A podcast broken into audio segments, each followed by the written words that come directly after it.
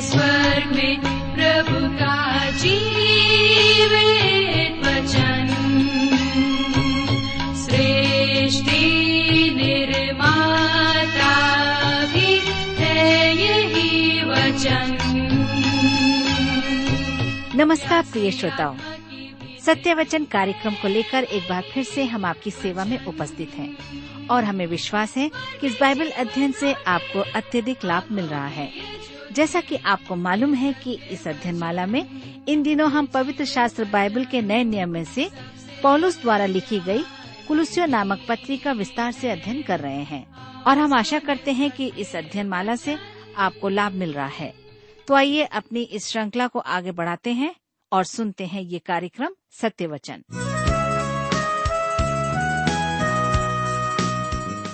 प्रिय मित्र प्रभु यीशु के पवित्र और मधुर नाम में आप सबको मेरा नमस्कार।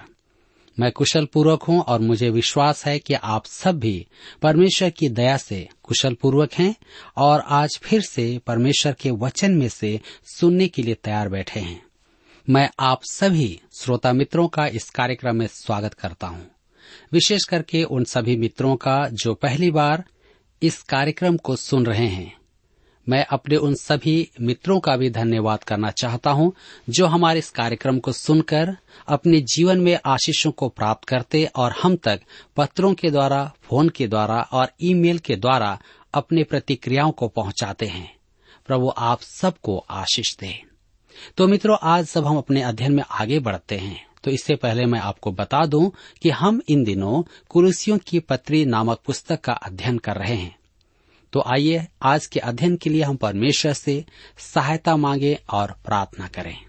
हमारे जीवित दयालु पिता परमेश्वर, हम आपको धन्यवाद देते हैं। हमारे प्रत्येक श्रोता भाई बहनों के लिए, उनके जीवन के लिए और इस समय के लिए जिसे आपने हम सबके जीवन में दिया है, ताकि हम आपके वचन का अध्ययन कर सकें। इस समय जब हम आपके वचन में से सीखते हैं, हमारी प्रार्थना है कि आप हमें अपनी बुद्धि, ज्ञान और समझ प्रदान कीजिए, ताकि जो कुछ भी आज हम सुनते हैं, सीख सकें, समझ सकें, अपने जीवन में ग्रहण कर सकें। हर एक प्रकार की बुराइयों से, बुरी बातों से, व्यर्थ की चिंताओं से आप हम सब की रक्षा करें। हमारे उन भाई बहनों के लिए प्रार्थना है, जो बीमार हैं, निराश हैं, चिंतित हैं, और जिनके जीवन में कोई आशा नहीं है, होने दे प्रभु, कि आज के वचन के द्वारा वे आपको पहचान सकें। और जानने पाए कि आप उनके उद्धारक हैं। इस वचन पर अपने आशीष दें। प्रार्थना यीशु के नाम से मांगते हैं। आमीन।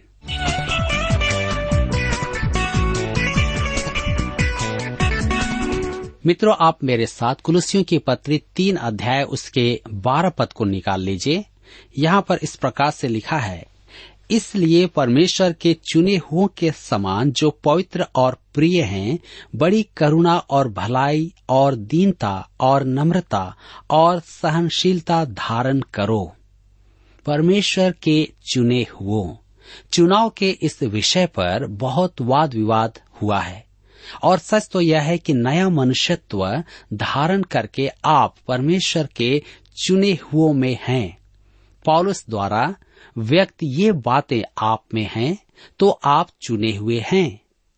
मैं इस पर विवाद नहीं करूँगा, परंतु आप निश्चय ही चुने हुए हैं।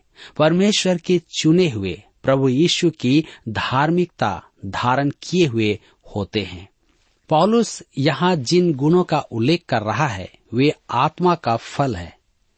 हम अपने आप इन्हें जीवन में उत्पन्न नहीं कर सकते जिससे हम प्रभु यीशु में अपना अद्भुत स्थान और अपनी ऊँची बुलाहट पर ध्यान करते हैं। तो हमें समझ में आ जाना चाहिए कि हम असमर्थ हैं। हम इन गुणों को प्रकट करने में अशक्त हैं। हम श्रेष्ठ गीत की वधु के समान हैं। उसे शांति का चुंबन दिया गया था। परमेश्वर के साथ शांति स्थापित की गई है। उसने हमें चूम कर कहा है कि हमारे पाप मसीह में क्षमा किए गए हैं। यह कैसी अद्भुत बात है। मेरे मित्रों, परमेश्वर की संतान होने के बाद भी हम पाप करते हैं। आपको उड़ाव पुत्र की कहानी स्मरण होगी। वह अपना सब कुछ लुटाकर पाप से ग्रस्त अपने पिता के पास लौट आया। पिता ने उसे दूर से ही देखा और भागकर उसे गले लगाया। उसे चूमा। यही तो क्षमा का चुंबन है, जो परमेश्वर अपनी संतान को देता है। हम श्रेष्ठ गीत की वधु के समान हैं, जो कहती है, मुझे खींच ले। मैं मसीह में प्राप्त इस स्थान के लिए परिश्रम नहीं कर सकता। अतः हम अपने आप को मसीह पर निर्भर पाते हैं। ऐसे ही में पवित्र आत्मा आकर हमें आत्मा का आचरण प्रदान करता है। तब हम देखते हैं बड़ी करुणा, अर्थात अनुकंपा। यह संसार कैसा निर्दयी है? यह कैसा उदासीन और स्वार्थी बन गया है? मुझे ऐसा लगता है कि मैं अधिकांश समय केवल एक अंक हूँ। मेरे कामों और विनिमयों में कंप्यूटर मेरे साथ व्यवहार करता है। मैं उस मशीन पर अपने मन की बात प्रकट नहीं कर सकता हूँ।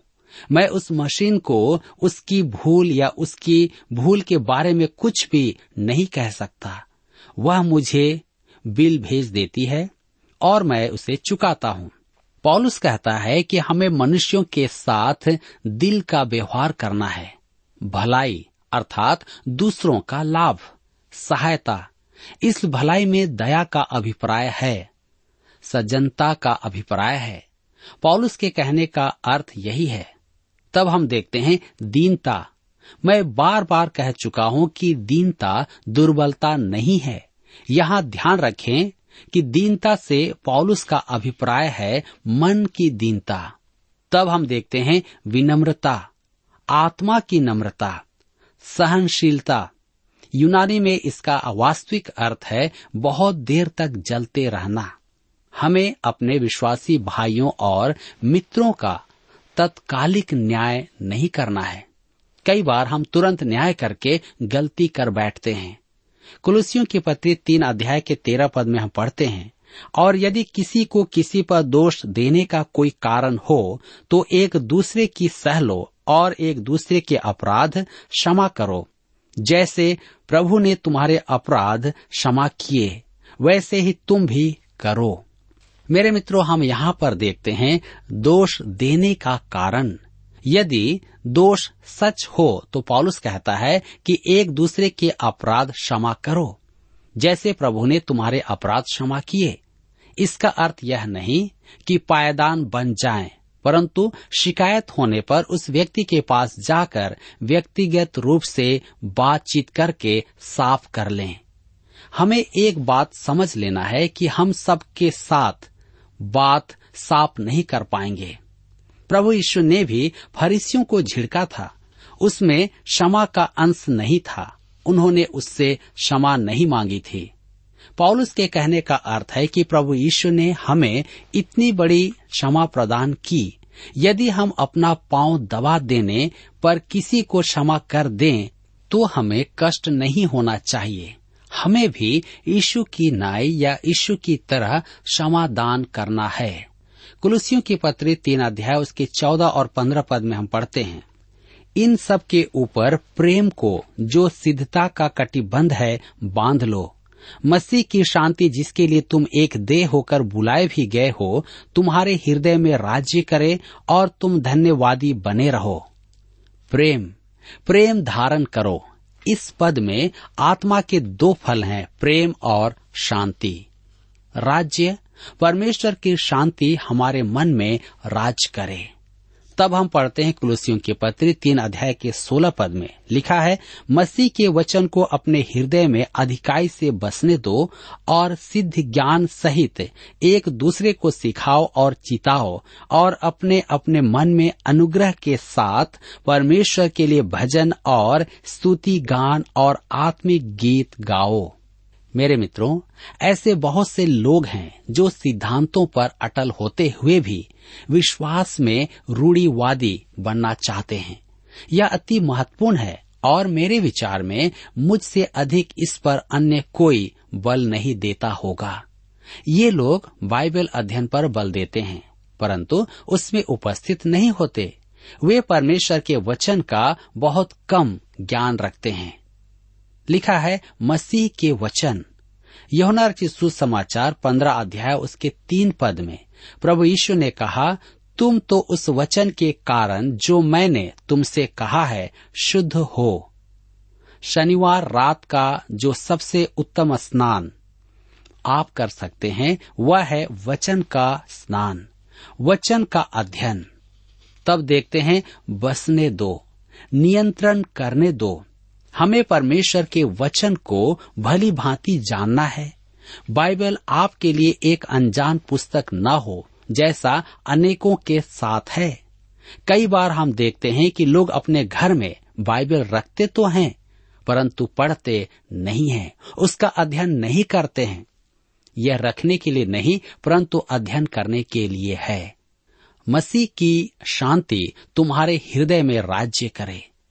वह आपकी शासक हो, मसीह के वचन को अपने हृदय में अधिकाई से बसने दो। उसे गहराई से जानो। उसे पढ़कर समझो कि वह आपसे क्या कहता है। वह आज वचन ही के द्वारा आपसे बात करेगा, न कि कहीं से कोई आवाज़ आपके पास में आएगी। एक दूसरे को सिखाओ और चिताओ। कैसे? भजन और स्तुति गान और आत्मिक गीत गाकर। अपने मन में अनुग्रह के साथ गाओ। मैं गा नहीं सकता, अतः मेरे गीत मन से बाहर नहीं आते हैं। दूसरे शब्दों में मुख्य बात यह है कि परमेश्वर का वचन हमारे जीवन पर ऐसा अद्भुत प्रभाव रखे जैसा पौलुस ने यहाँ वर्णन किया है। कुलसियों की पत्री तीन अध्याय के सत्रह पद में हम पढ़ते हैं। वचन में या काम में जो कुछ भी करो, सब प्रभु यीशु के नाम से करो और उसके द्वारा परमेश्वर पिता का धन्यवाद करो। क्या आपको मसीही आचरण का मानक चाहिए? क्या आपको आचरण के लिए कोई नमूना चाहिए? क्या आपको नियमों की अपेक्षा एक सिद्धांत चाहिए? पौलुस हमें यहाँ एक सिद्धांत देता है। वह यह नहीं कहता कि हम क्या करें, क्या नहीं करें। वह कहता है, सब प्रभु यीशु के नाम में करो और उसके द्वारा परमेश्वर पिता का धन्यवाद करो।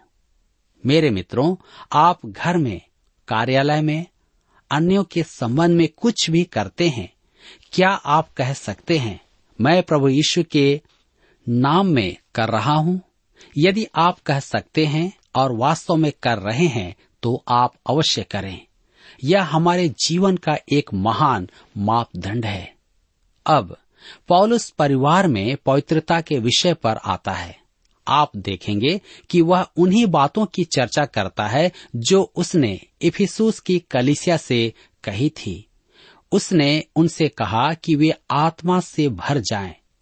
तदुपरांत उन्हें ये निर्देश दिए यहाँ वह लिखता है, मसीह के वचन को अपने हृदय में अधिकाई से बसने दो।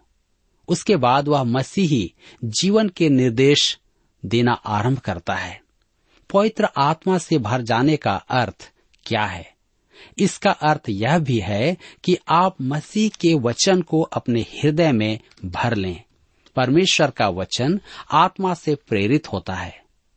मेरे विचार में आप जब तक परमेश्वर के वचन के ज्ञान से पूर्ण न हो जाएँ, तब तक आप आत्मा से नहीं भर सकते और न ही प्रभु यीशु की सेवा कर सकते हैं। मसीह के वचन को अपने हृदय में अधिकाई से बसने दो। अब जब मसीह का वचन आप में अधिकाई से बस गया तो वह आपके जीवन में अपना काम करेगा और उसका प्रभाव आपके परिवार पर भी पड़ेगा कुलसियों के पत्र तीन अध्याय उसके अठारह पद में लिखा है, हे पत्नियों, जैसा प्रभु में उचित है, वैसा ही अपने अपने पति के अधीन रहो। मेरे मित्रों, यहाँ पर ध्यान दीजिए, यह घर में व्यवस्था के निमित्त है। पति के आत्माभिमान के लिए नहीं है। मैं नहीं सोचता कि परमेश्वर एक अविश्वासी की पत्नी को जो उससे पीटती रहती है। और परमेश्वर विरोधी आचरण के लिए बाध्य की जाती है, उसके अधीन रहने का आदेश देगा। मुझे एक महिला का पत्र मिला। उसने लिखा कि उसका पति उद्धार से रहित है और वह शराब पीकर उसे मारता और पीटता है। परंतु वह सोचती थी कि विश्वासी होने के कारण वह उसे त्याग नहीं सकती है। मैंने उसे सुझाव दिया कि वह उससे तालाक ले ले। मेरे विचार में परमेश्वर ने किसी स्त्री से नहीं कहा है कि वह शराबी पति के साथ जीवन निर्वाह करे। वह अपना व्यक्तित्व, अपना आत्म सम्मान खो देती है और उसके अधीन रहने के कारण वह उसके स्तर तक नीचे गिर जाएगी। वह जैसा प्रभु में उचित है, वैसा ही उसके अधीन रहे। परंतु मैंने उससे यह भी कहा कि वह उसके लिए प्रार्थना करे। ताकि उसका पति अपने इस बुरी आदत से बदल जाए।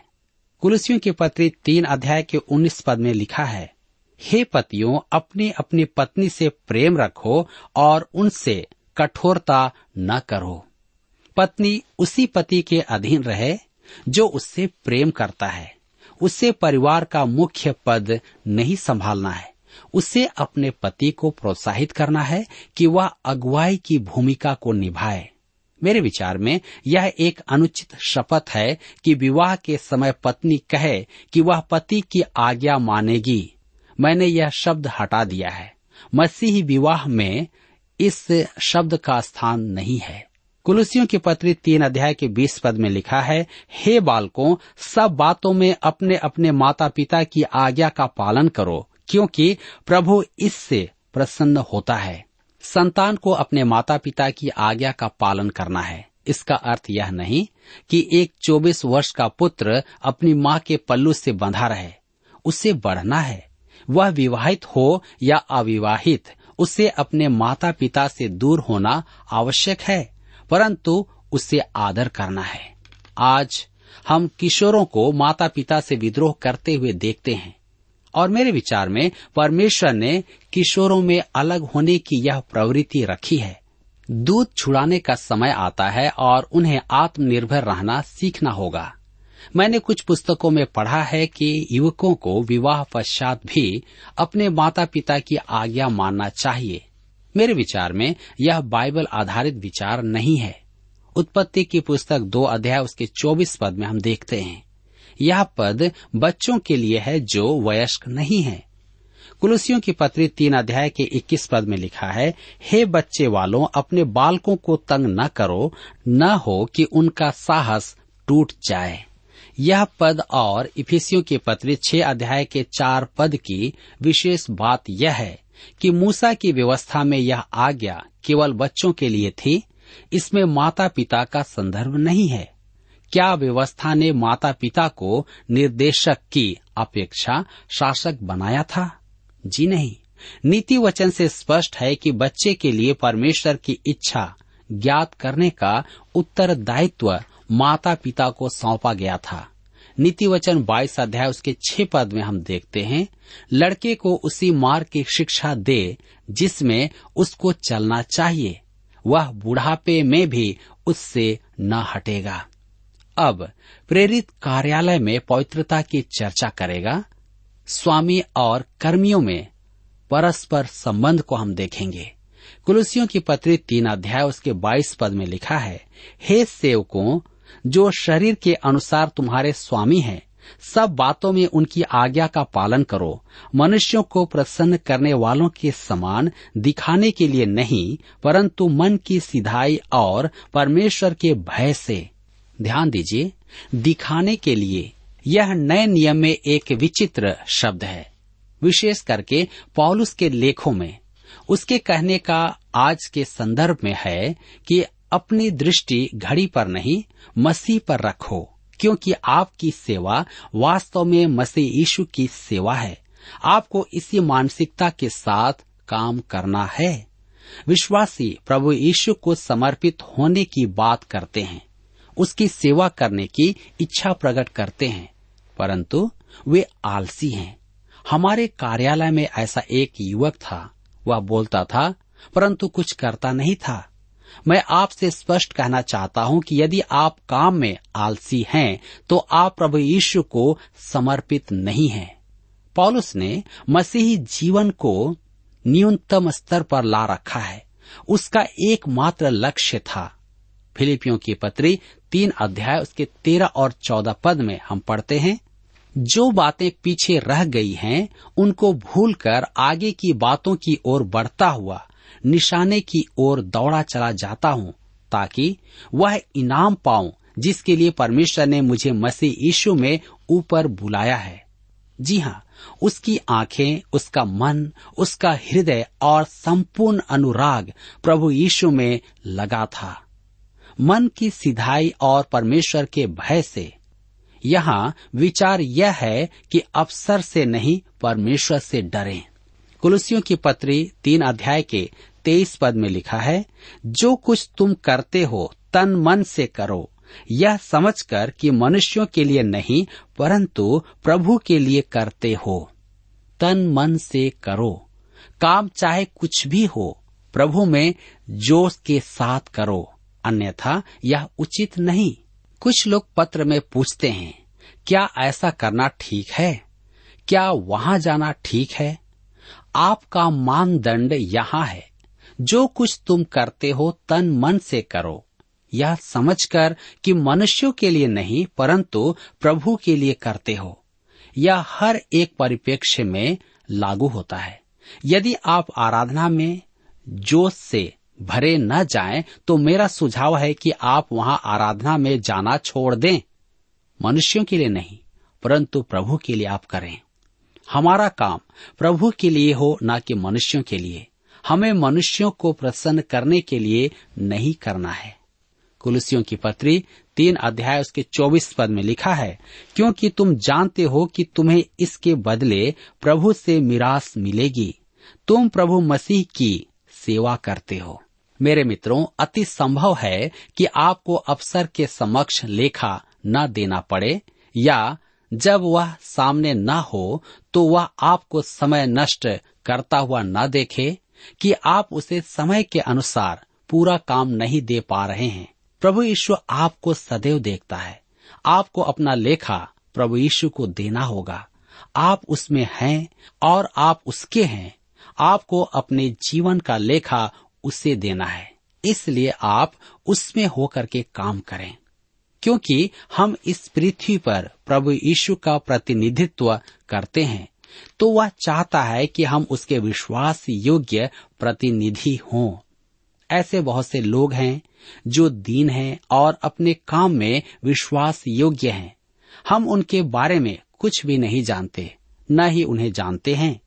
वे अपने नियोजक, अपनी कंपनी, कलिसिया, अपने परिवार, अपने पास्टर के प्रति विश्वास योग्य हैं। उन्हें मनुष्य नहीं जानता। केवल प्रभु यीशु उन्हें जानता है। उन्हें प्रतिफल अवश्य ही मिलेगा।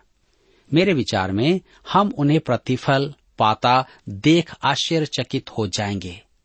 आगे हम देखते हैं, तुम प्रभु मसीह की सेवा करते हो।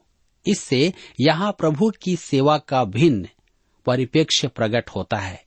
परमेश्वर की सेवा में आलसी लोगों की कमी नहीं है। मैं तो कहूँगा कि आलस्य सेवा का एक श्राप है। कलिसिया के कर्मियों में आलस्य पाया जाता है। काम करते समय समय गंवाना बहुत आसान है, क्योंकि कोई नहीं देखता है। हमें स्मरण रखना है कि हम प्रभु यीशु की सेवा करते हैं और हमें लेखा देना होगा।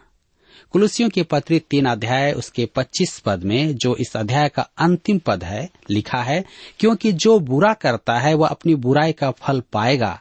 वहाँ किसी का पक्षपात नहीं। वह आपके और मेरे जीवन में सब कुछ सीधा करेगा, जिसे हम यहाँ सीधा नहीं कर सकते। इसका अर्थ ठीक यही है। परमेश्वर की सेवा करना एक सौभाग्य है। संडे स्कूल की कक्षा में पढ़ाना भी एक सौभाग्य है। परंतु आप यह न सोचें कि आप कुछ विशेष हैं। प्रभु यीशु आपकी विश्वास योग्यता का न्याय करेगा। परमेश्वर पक्षपात नहीं करता है। वह सबका न्याय बराबरी से करेगा। मेरे मित्रों, हम जीवित मसीह से जुड़े हुए हैं। यह कैसी महान बात है। मैं अपनी क्षमता, शक्ति में इसे प्राप्त नहीं कर सकता हूँ। परंतु प्रभु कहता है कि वह मेरी सहायता करेगा, केवल मुझमें कार्य करता है और वह पवित्र आत्मा है। इस ऊँची पवित्र बुलाहट को पूरा कर सकता है। वह चाहता है कि मैं इस पृथ्वी पर प्रत्येक संबंध में उसकी छवि को प्रकट करूँ। आपकी और मेरी बुलाहट कैसी महिमामय है। क्या इससे आपको जोश नहीं आता है कि आप प्रभु के लिए कुछ करें। बेतलहम के शिशु को न देखें, परंतु उस प्रभु को देखें जो परमेश्वर की दाहिनी ओर उपस्थित है, जो जीवित प्रभु यीशु है। मेरे मित्रों, आज मुझे और आपको इस पर विचार करने की आवश्यकता है, ताकि हम भी उस महान कार्य में शामिल हो जाएँ, जिसे प्रभु मेरे जीवन से और आपके जीवन से चाहता है।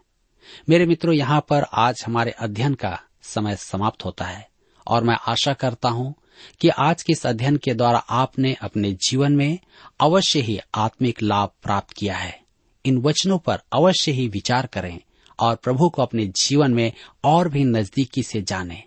प्रभु आप सबकी सहायता करें।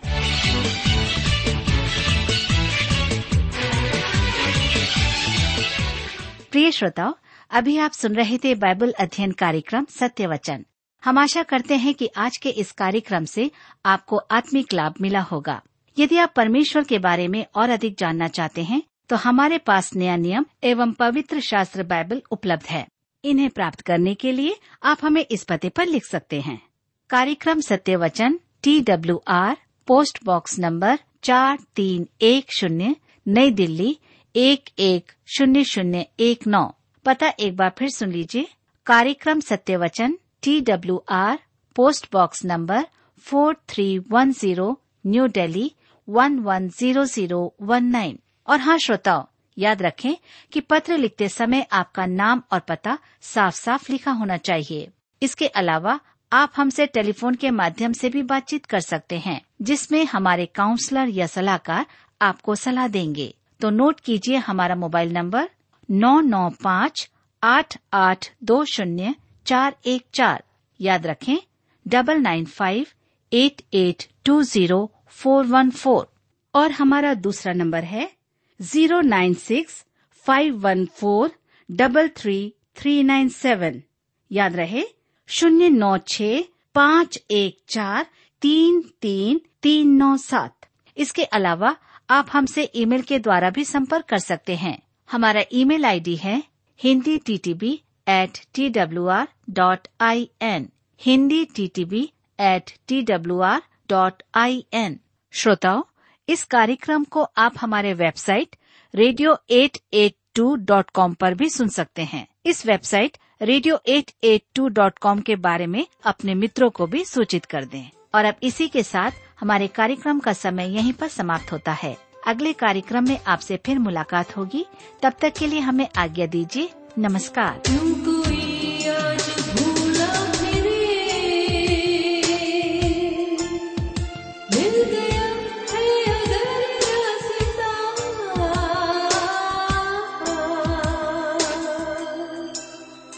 कोई भूखा न प्यासा